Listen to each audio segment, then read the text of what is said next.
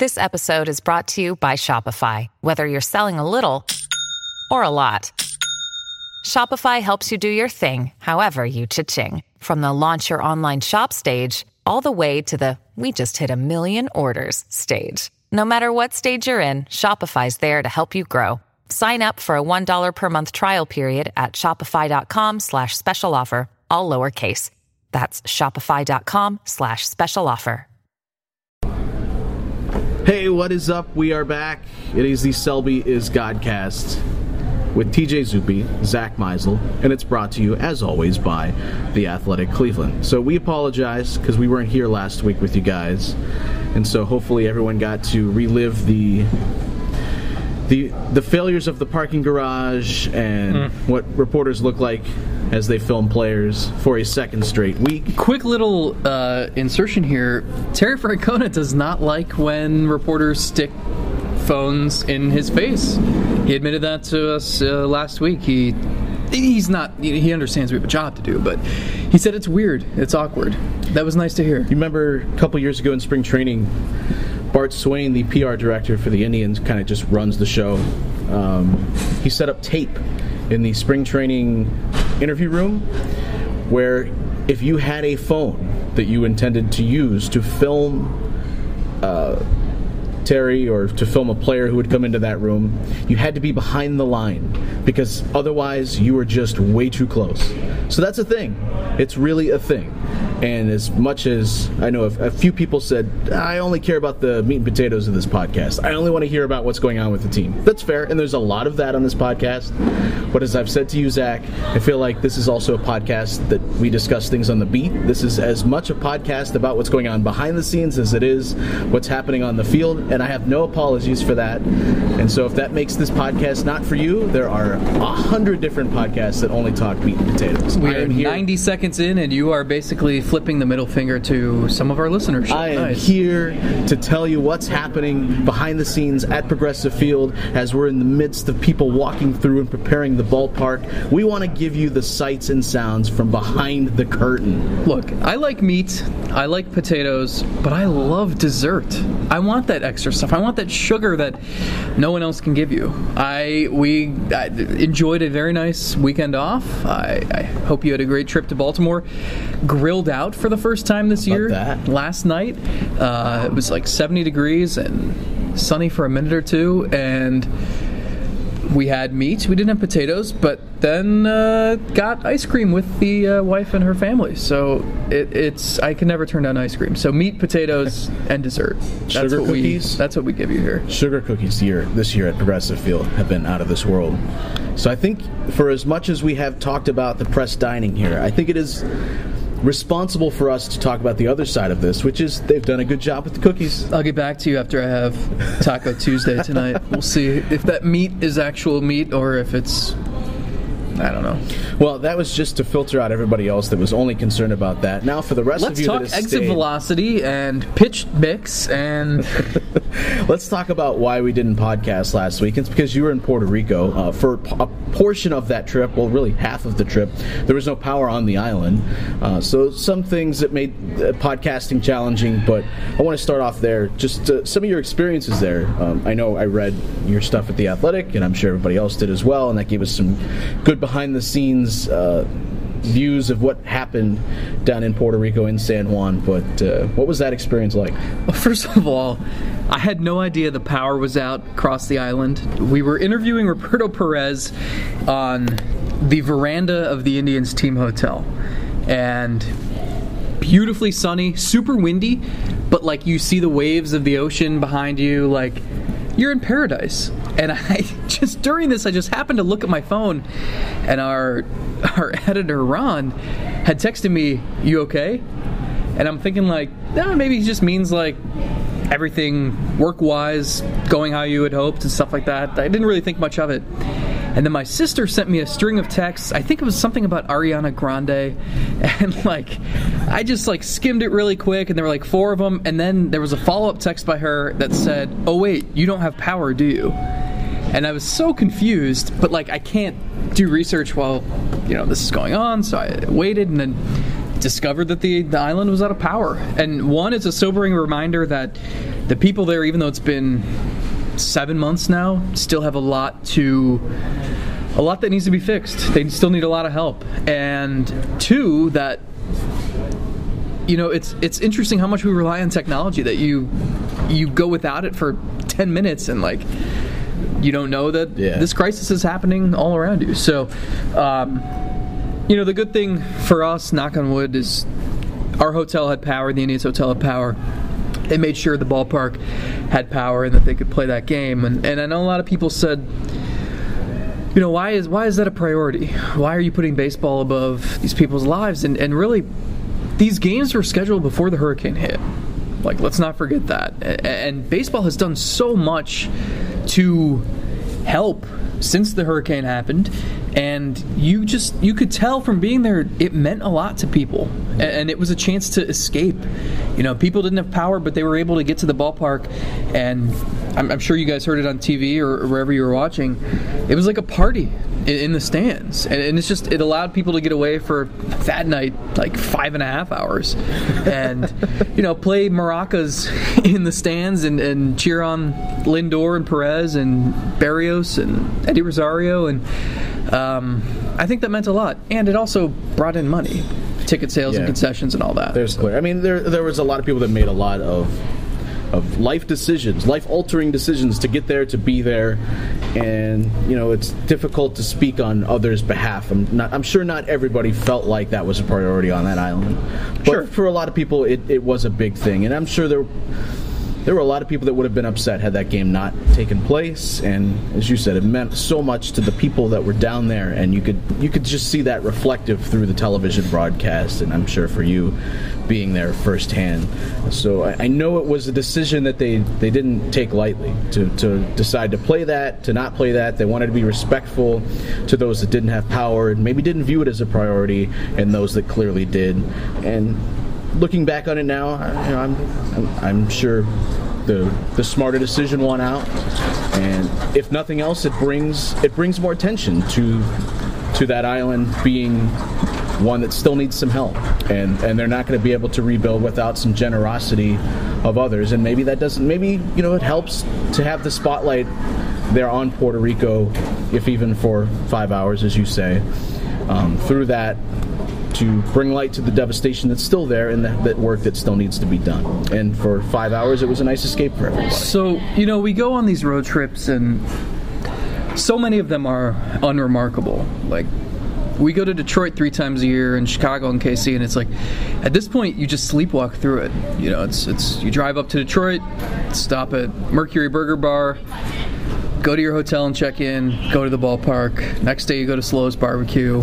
Third day, you drive home, and it's it's just like like it's the same thing every time. And so it's gotten to a point where like this trip was I keep using the word eye-opening when I write about it, but it was it was the first time in a long time where I went on a, a road trip and came away like like some of that stuff was really moving, and, and, and, like the the trip to the visit to Francisco Lindor's elementary school was incredible, and um, to see the faces of 250 kids as as he walks in there, uh, just a hero, and you don't realize you know, we I don't want to get into a political argument, but we wonder like, you know, we talk so much about how athletes share their opinions more than ever and and how they're role models and stuff like that, but you don't realize the impact that they can have on a younger generation. And, and even like the principal of the school who was probably like 35 years old couldn't stop crying. Like it was incredible. And these kids had made the previous week. They all they did was spent time making science projects and English projects that were all were all revolved around Lindor. And so you know he he goes and he he like helps them through clinics for baseball clinics for a half hour 45 minutes and like spends 10 seconds with each kid throws each kid a couple pitches and underhand and they hit it and it's like he spent 10 seconds with that kid but that kid is going to remember that the rest of their life. And like it, it's it, i don't know it's just it's incredible. And, and just to see the difference in how that school looked to how schools look here where we grew up i mean it, it's it's crazy. And i think the coolest part was you know, the, this is all happening on this back baseball field. Um, behind the school, and we're, we're taking pictures. We're kind of watching everyone interact, and uh, it- it's it's all that is great within itself. And then Jordan Bastian takes a photo of this old lady who's standing behind a fence just watching, and she calls him over, and he thinks, well, shit, she's gonna yell at me for taking her picture. She starts spewing Spanish at him. He doesn't understand a word. He calls me over. I know a little bit. He wanted me to help translate. And she is, thank you. She is, had just turned 80 years old and had lived next door to the school since before the school was built. And her grandkids went to school with Lindor. Um, and she was saying how, like, there's no way he'll remember who I am, but of course I remember who he is. And it's like, someone who's, who's 80 years old who probably has never watched an Indians game, and yet like Lindor is this is a huge deal. Him coming back here, um, it's just it, it- it's crazy, and, and it made me wonder like a few different things. One. It would be cool if every player did this at some point. Two, what the hell would it be like if Trevor Bauer went back? like, would he try to rewrite the fourth grade teacher's curriculum or something like that? I mean, like, um, but it, it's just an eye-opening thing that it's nice that the platform these guys have allows them to be able to make that sort of difference with kids who, you know, maybe you didn't have confidence in your ability and all your classmates are better at you on the baseball field, but Lindor tossed you a pitch underhand and you smoked it. And like that's going to give you all the confidence in the world now. I don't know. It was just it, it was it was really cool and, and you don't see that when you make a road trip to Detroit or Kansas City for the third time and it's August and it's 95 degrees outside and you know the Indians are up 20 games in the division and it doesn't mean much. It's it's this was this was different and I know a lot of people said it should have been exhibition games. I kind of disagree. I think this should be Yeah. something that's happens more frequently. Yeah, I, I think it had to be meaningful. It had to, to not just be the event, it had to be the games meaning something too. And that's what made that home run just Oh yeah. out, out out of this world extraordinary because it, it was not a shock. I mean, we've seen Lindor come up in these huge situations. We've seen him come up in regular season games and win it. We've seen in, in the ALDS against the Yankees come up with a huge grand slam. Of course, he's he shines in those huge moments, and it's not every moment, but he has a knack for doing that. So to see him do that in Puerto Rico was not shocking at all, and it kind of speaks to how amazing, you know, of, of a player he's become. That that that's not shocking. That's that's not abnormal. We've seen him do that before. You almost come to expect it, and it's kind of unfair to almost eh, to to not marvel at it the way that we probably should, because that was incredible. That moment, and, as much as as as he had to deal with, and and and uh, you know, this is not to say that he didn't appreciate every moment of that trip. It's clear that he did, but it was also clear once he got to Baltimore, God, he needed a couple of days, and and yeah, he didn't want to come out of the lineup. Even Tito said that if he came and asked me for a day, I would appreciate that and would be willing to give him one. But it would be like trying to you know rip the jersey off his back to get him out of the lineup in a in a game in April. He wants to play, but you could see. I mean, th- those couple of days that, that takes your toll on anybody, and I think he handled it just the, just about as well as you could have. Just to see him once he got to Baltimore, because I, I paid attention to this. Yeah, he he walks into the clubhouse and he's eating a meal, and I'm thinking to myself, this is probably this Meat and potatoes. it was probably his first uninterrupted meal in a clubhouse setting in quite some time, uh, where he was, was just able to just sit there and eat. At, one point, Encarnacion came over and was giving, right giving him some shit in Spanish and you know just playing around in the, the locker room. But you know, he just kind of continued eating, went about his normal pregame routine, got to go out on the field, take infield. Uh, one of the games, he went out in the field and there was some fans, there were a number of Indians fans actually in Baltimore, so gave him a nice round of applause. But that was on Sunday. On Friday, like there was there was no pomp and circumstance when he went out there, and I was I, I wanted to talk to him just about kind of his day Thursday because they didn't get in until seven o'clock Thursday, and we talked to, to GM Mike uh, Chernoff, and he said, you know, at that point, you don't know if you should go to bed, you should stay up. So I was not surprised when I walked in on Friday, and there was, it was like a zombie-like atmosphere. Like Jose Ramirez is taking a nap on the couch, and Erik Gonzalez has got his feet propped up, listening to music. And at one point, Bradley Zimmer just came and plopped down, like after a long, hard day's work. This is before the game's happening, um, and that's for guys that weren't the center of attention in Puerto Rico. So for him to to be able to kind of get a a breath of, of, of air. Was I understood that that's probably what I needed, so I took I kept my distance, even though I wanted to ask kind of how things went on Thursday. So for for him and I think for the entire team, that Baltimore uh, half of the road trip, well, everything in Puerto Rico was tremendous. They kind of needed to return to some normalcy, and you saw on Friday probably a little bit of the the zombie baseball at play. But then you saw them settle in Saturday and played well the rest of the weekend. We saw the starting pitching do what it's done pretty much all year, and the offense is still hit and miss a little bit, but you're seeing some signs. But more than anything, with with all the rainouts that they've had, and the trip to Puerto Rico, and then coming back another off day, going to Baltimore. They clearly just need, okay, a stretch of baseball here where it's just normal baseball that a team goes through. Because I think it's been difficult on everyone, and Lindor especially. I think uh, Berrios was taking pictures with fans for an hour outside the Twins clubhouse the day of his start. I mean, these guys are. It's it's not hyperbole to say that they're heroes down there. Yeah. Right. So so after the game where Lindor hit the home run, the other Cleveland reporters who were on the trip went to the press conference room, knowing Lindor would be there. Um, to their dismay, every question was in Spanish, so they didn't get much from it. I went to the clubhouse; I was the only one, and I'm standing there, and Kipnis walks past, and I, and I, and I think I wrote this, but on TV in the clubhouse was a commercial for a car insurance company starring Lindor. Like this guy is everywhere, and so it just it, and I think I stood in the clubhouse. I was there 20, 30 minutes maybe. I never saw Lindor. Like he was done in the press conference room, and then probably went and.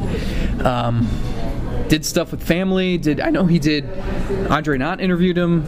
Uh, uh, local Spanish interviewed him. I think FS1 interviewed. Like he did everything there was to do, and I didn't even make it back to the clubhouse to eat his post game meal or, or, just shower, change anything for a long time after the game. So uh, it's, it's, obviously worth it because the Indians won. He played a big role, but uh, it's yeah, it, it's not surprising that all those guys were pretty pretty wiped out. I mean, especially him. I, I was just trying to put myself in his shoes because neither one of us and many people listening will never go through anything that was even remotely close to that. Closest thing I could come up with is like your wedding day. Yeah. Where by the end of that day, you're so mentally drained and you've you've given everything you can give and you've been thinking about things and it's kind of the culmination of everything and it's tremendous. And then you have to go do it again for a second day. And then at the end of that you know I, I would imagine by the third day as much as you loved your wedding day you don't want to go do that again a third day in a row. It, it's really really taxing and I give him a lot of credit for the way he that he handled it. And I know there's a lot of fans out there that you know are only results oriented and if Lindor goes 0 for 4 with three strikeouts you don't want to hear that it's an excuse, you know, that he's that he's tired or anything like that, because everybody has things in their life that get them down, and you still have to go out there and do your job. But I think there is an appreciation there for the human element, the human side of this, um, and I I could not praise him anymore for the way that he kind of handled that. And now they're back home, and when you know it, Tarp is on the field, and it's the Chicago Cubs.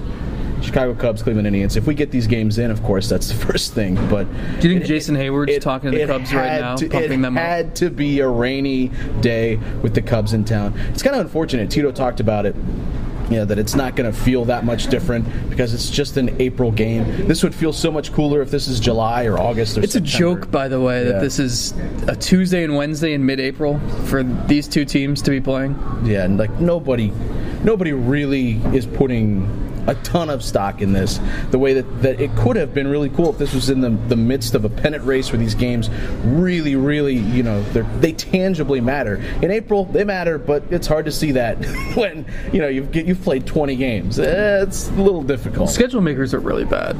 Like, uh, they have their two longest homestands of the year are the first two homestands.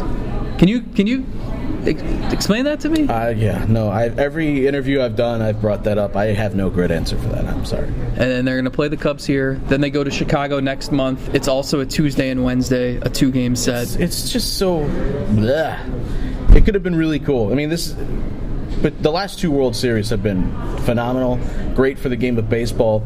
To have those two teams matched up in 2016 was as storybook as it could be. I know for Indians fans, it's it's painful to relive that, but you could have done some really cool things with this series if it had been a weekend series. And I know it's home and home, so you had to play two games. I, but just April, middle of the week, crappy weather is more than likely in this. I, type I don't understand the two and two. I, that, that's what do you get out of that? I, I don't know. I don't know.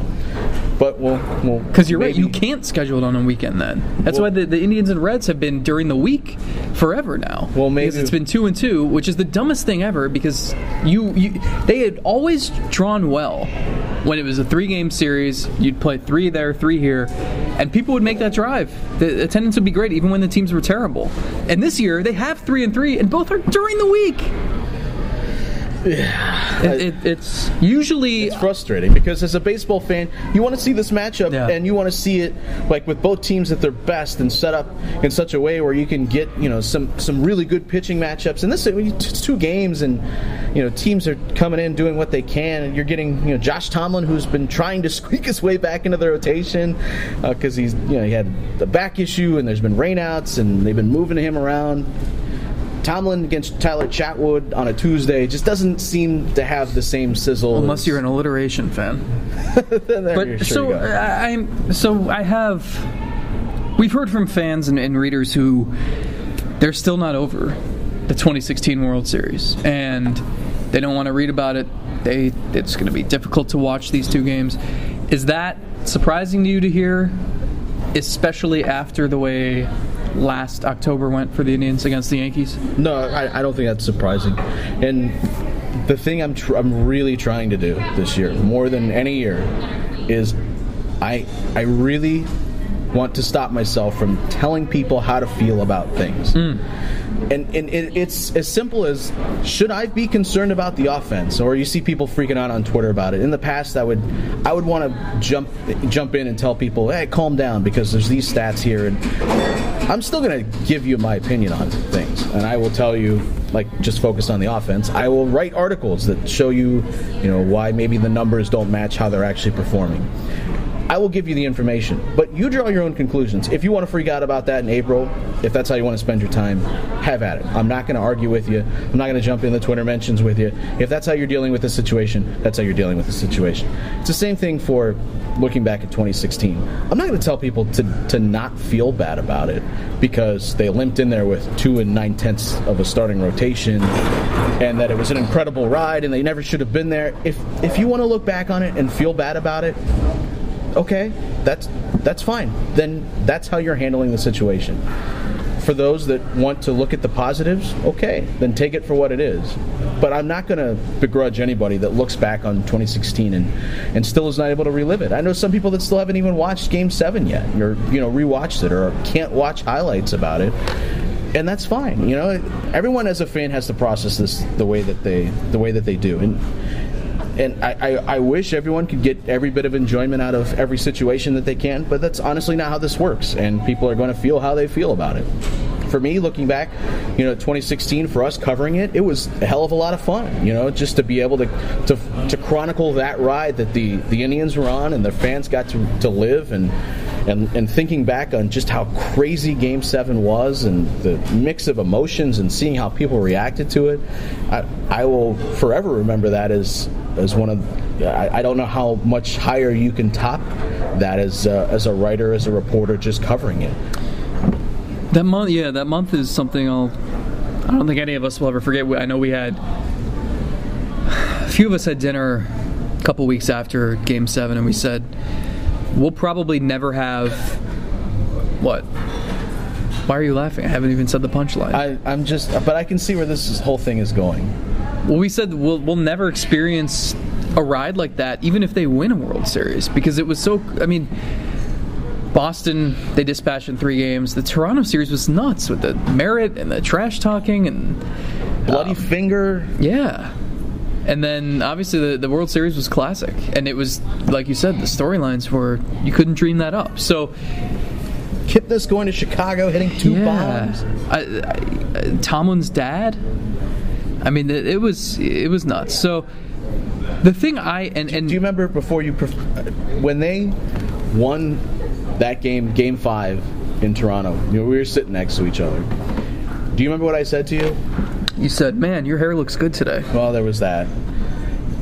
I I turned and I said, "Is this effing team the way that they were set up?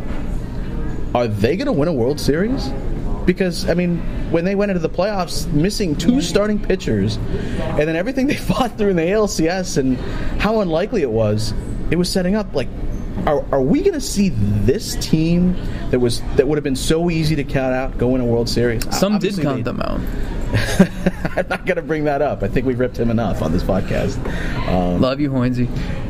but it was just so un, it was so incredible and so unfathomable that watching it play out every day was just like something shocking. Well, I think it's tough for us to. I I guess I can only speak for myself here, but you know, when you do this long enough, you lose. And we're both from Cleveland. We rooted for the Indians in the '90s when they were so much fun to watch, and we have watched Wahoo What a Finish more times than we can count. I But wore out the Cleveland Rocks VHS. ah, Cleveland rocks, world champion rocks. It it it's tough to you you lose that fanhood and Yeah. you become. I mean, we're baseball fans. I, I remember tweeting after that game. It was the best game I'd ever witnessed in person. Game seven, um, and you're rooting for the story. Sure, that Fausto Carmona game in 2010 didn't top that. Opening day when the Indians came back from 14 nothing and only lost 15 to 10. Um, but I so I went into game seven and I my story was going to work win or lose. It was I had talked to people all around the organization, um, including there was a guy who was working in in ticket sales department who was also in the military and had been overseas and like the Indians playoff run was kind of just keeping him sane while he was over there. There was Popper who was the press box attendant for the last 30 years. And, uh, I knew he was he was going to retire and call it quits. Game seven was it for him, um, and, and I just had I had like a list of people who the run itself meant a lot to. And it was going to work win or lose because if they won, obviously, story writes itself. If they lose, given what the team had been through and given that no one expected this, it still meant a lot to all those people to be captivated like that for that month. And so, to me, because that was kind of the the theme I was going for, I it's hard. Like if I were still an Indians fan, I'd be proud and proud. It would have bothered me, and I would have been having nightmares about that Kipnis foul ball in the ninth inning. But I don't think, like I think I could get over that. Whereas fizzling against the Yankees would probably grind my gears to this day. Yeah, I mean, even from our perspective, as fun as 2016 was to cover, 2017 was brutal. I mean, that was as brutal as you can go out, considering the 22 game win streak and the way that they went into the postseason. They took a 2 0 lead in that game. You know, we're we're rooting for storylines in our position. You know, we want to see we want to we want something that's going to make for a really captivating, compelling story. That's what we root for. Um, and Lindor going yard with the grand slam off the pole, and Gomes hitting it down the line.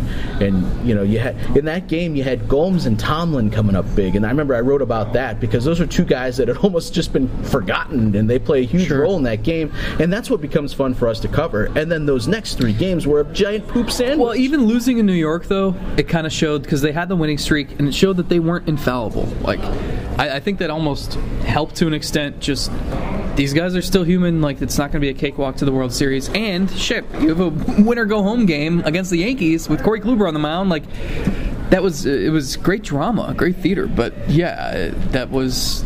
And and I think the main point I wanted to get at with this topic is it's fascinating how it shapes the narrative moving forward. I mean, they, they lose game seven. I think a lot of people were confident just because, okay, well, they'll be healthy next year. They can't be less healthy than they were now. Um, and then they added Encarnacion, and so everyone was everyone was excited about 2017, and at least until they they were like third, what 31 and 31, and it was like, what, what's happening here? But but then, then losing to the Yankees the way they did completely flipped the script and, and I think made people pessimists. And, and like now it was like, well, it doesn't matter what you do from April to October to, to September because you got to prove it in October. Yeah, I mean, and, and that's fair, and Sure. I, I understand that. From our perspective, it makes it tough because that's like saying anything that we do from from Yeah. from now until October starts is meaningless, and I don't believe that. Um, But you need to have I mean, obviously patience. It's a the season is six months before you even get to the playoffs, but also, it, I, I almost think last season helps us gain perspective. Like, we don't need to be. I mean, I had someone ripping me yesterday on Twitter asking why, I, telling me I should be asking Tito why Van Burkleo hasn't been fired yet every single day, and it's like. What, the, the team was ranked in the top three in runs scored each of the last two years.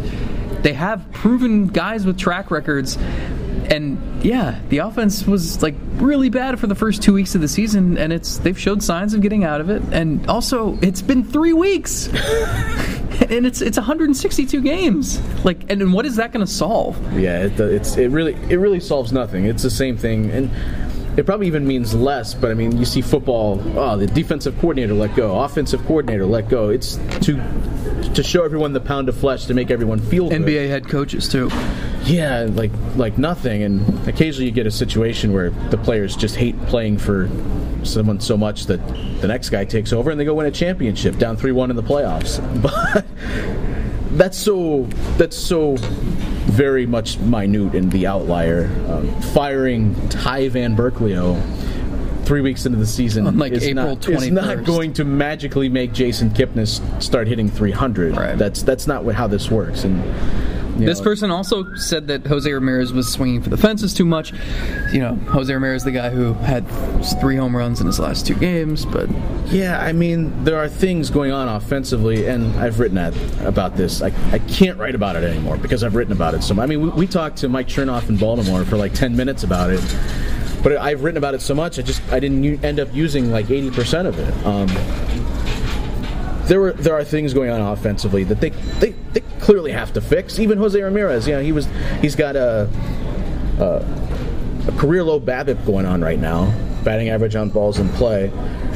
Is it all luck related? No, because there was there were certain things that he was doing in his swing that he was off balance, and he was hitting way too many balls popped up in the air, and way too many fly balls. There are things within that that he has to fix, but there's also signs of, of reasons to believe why they aren't the worst offensive team in baseball. And we've seen enough. Just if you just look at track record, you would believe that they're not going to be as bad as they are.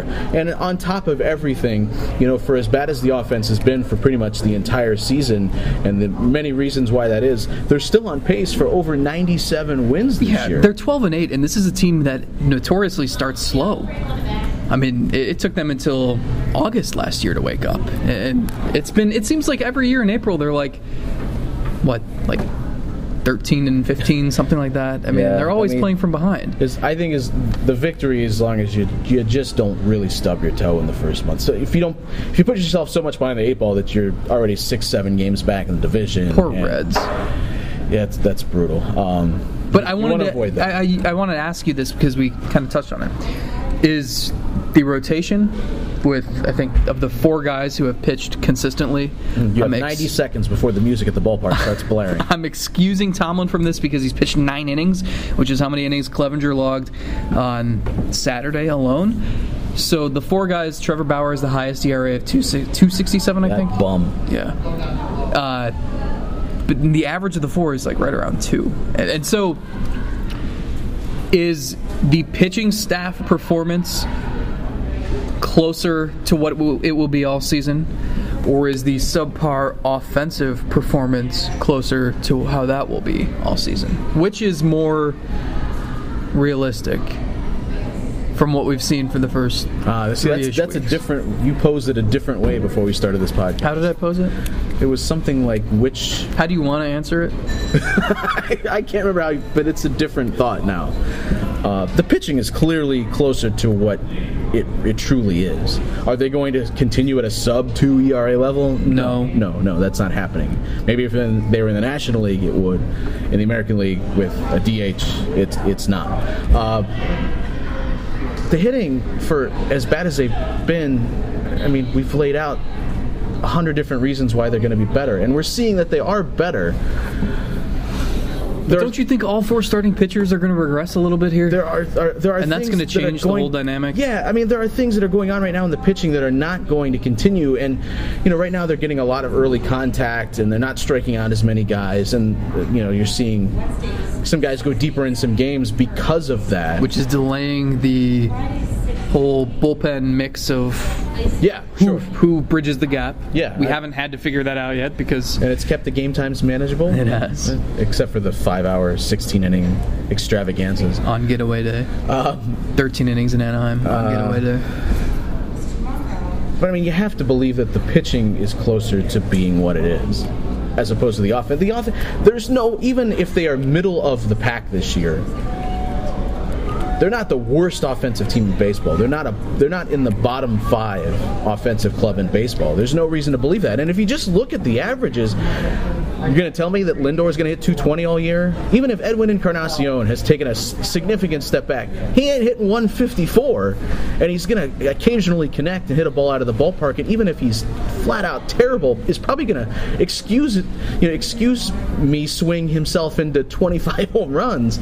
So no, I, there's no way I can believe that what they've done offensively is closer to to what they actually are. And, and through that, you're going to get some regression on the pitching side, and you'll get some regression on the hitting side to the mean, and they'll probably still end up being a team that wins close to 60% of their games through the, the regression. I think what you hope is the pitching regresses, but not a ton, and then the hitting, like you said. I mean, what does Tito always say? What's his favorite line?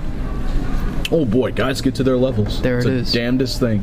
So, in doing that, I mean, let's also keep a little perspective here.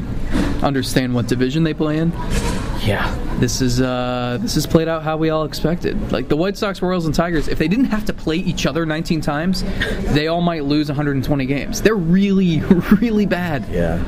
The Tigers came here and it was brutal. The Royals, the same thing. Um, it's set up to be exactly what we thought it was going to be. And the Twins haven't. I think that the Twins will be better than they have played so far. They'll, they'll catch fire at some point. They'll get Ervin Santana back too. Um, so I, I, I think I still think they are a player as far as the wild card goes. But I mean, we talked about it all off season. It's the reason why you don't panic as much, Here we go, music time. Welcome you to Progressive and it's the reason why this podcast has to end right when it does. Um, but The gates are I think we're just kind of seeing what we, we kind of expected. And you get there in unusual ways in April, but still, you get uh, you get kind of what you expected. You know, it, it goes back to what you said. You don't want to. Jesus, let people in the gates already. you know, you don't want to tell people how to feel, and if people want to. Uh, pull their hair out over a three, four week sample size. And by the way, the Indians are 12 and 8. Like, that's. What's wrong with that? Nothing. But they're not, I guess they're not 17 and 4 like the Red Sox. That's the issue here. But Also, haven't been no hit. that's true. Might happen tonight. They were like four hit for the first 11 games based of the on season. based on the way that I have uh, influenced things by what I've said and what I've asked players about. They will probably be no hit tonight. Um, they, but it's so early and like there's nothing to go off of. But we have to go off something, and and this sport is not conducive to quick reactions. It's not conducive to Twitter. It's not. I mean, and, and I think a lot of us know that, but it, it's. I guess that's kind of what makes it fun too, is because you can say something in April and it's pretty easy to look foolish come June, July, August, uh, September. You can say something in July, like after Yeah. a bad trip to Oakland and San Francisco, when it looks like the club is dead, and then they can go reel off 22 in a row. I mean, th- that's what makes this game so great and yet so completely ridiculous. Um, and it's why I try to stay away from if they have a game where they score 10 runs, telling you the offense is fixed, and it's the same thing as when they get shut out. I'm not telling you that the end of the world is here. Some perspective helps, and uh, that's why I like what we do at the Athletic because we're not always so reactionary. That's why there's thing. more to talk about than just meat and potatoes. Uh, and that's where we'll leave it because it's Taco Tuesday and we've got to go get some food. We appreciate everyone listening this week to the Selby is Godcast, and we have a a very special guest as this is the Athletic Cleveland podcast. I didn't realize you guys were podcasting. Yeah, we're podcasting here. I'll just I'll just butt in. And Sahadev, you guys got your, your own thing going on over at the Athletic Chicago. You know, you get you guys are the uh, the pioneers.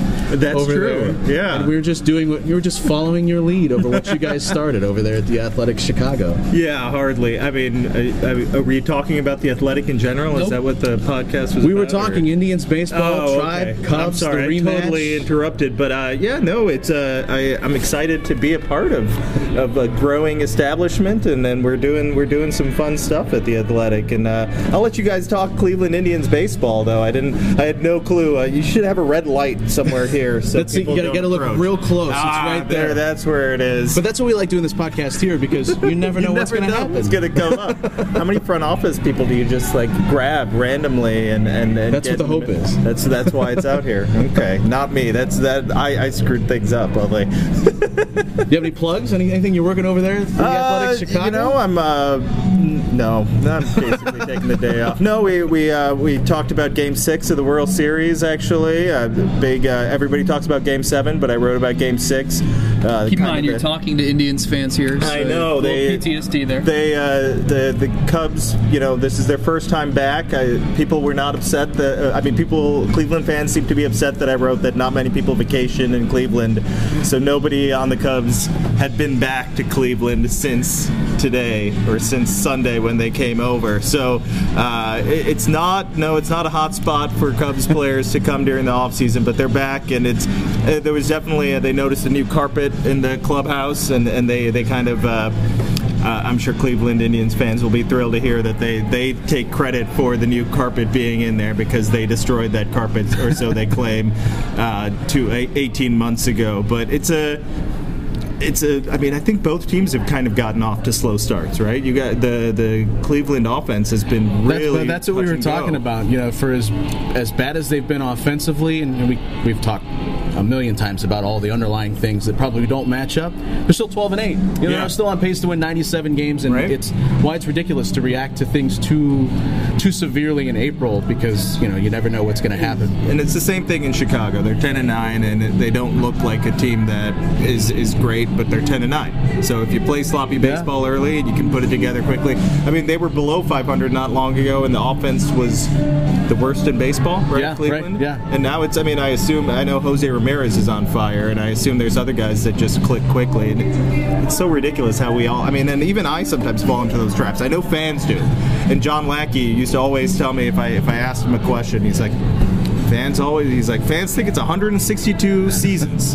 After every game, everybody overreacts or underreacts, or someone, you know, is this this guy's hot now or this guy's cold now? So, yeah, I mean, that's the one thing about baseball. You can't two, three weeks in, we we try and make grand conclusions, and it's never the right. The more important thing is listeners to this podcast know we do occasionally mention Hardball Dynasty, and Sahadev is now a member of our what would you call it a cult at this point?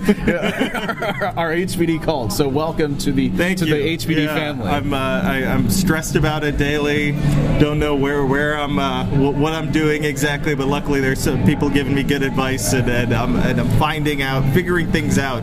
You guys talk about it like it's uh, like it's real sometimes, so I'm a little scared about where it's taking me and where I'm gonna be headed. Uh, when my kids will uh, disown me for being an absentee father, but you know that's I guess that's a life in the HBD. The good thing is you have a model franchise to look up to in your division. Oh, okay. I assume that's yours. The world champion Rocks. Yeah, you're. I noticed that you're already out to a hot start. My tanking season is going well. It's a good, good tank. Nice, slow and steady tank, and uh, hopefully I get that number one draft pick. Well, that's as people to this podcast listeners know, you know that's kind of how our league is. It resembles real life baseball. But uh, Sahadev Sharma doing great work over there at the Athletic Chicago. So thanks for stopping by. Yeah, well, sorry to interrupt you guys, but uh, you, you guys keep get back to Cleveland baseball, not fantasy baseball. By the way, nice to meet you. man. And we're wrapping things up here. You can subscribe over at the Apple Podcast. Subscribe, leave us a review, leave us uh, some sort of message. Let us know if you're enjoying the meat and potatoes section of this podcast, or if you would like more of our just pure ridiculousness. Um, and there are a million other ways you can subscribe. So go check out theathletic.com/cleveland. We post the links over there. You can follow us on Twitter at TJ Zuppe at Zack Meisel, or you can follow follow all of them there when we tweet out the link. Any parting words for our listeners this week? We've got a meetup coming up. I don't know when, Yeah, there's some talk that it might be moved, and but like early summer, late spring, uh, subscriber meetup should be fun. Looking forward to that. We'll have details. buy you that beer that you've been asking for. Or was it I have to buy them beer? I don't. They how- five star review. I don't know. Well, that, that would be your, your cue to go leave a five star review over at Apple Podcasts, and we promise we will see you next week. We're out of here. See you.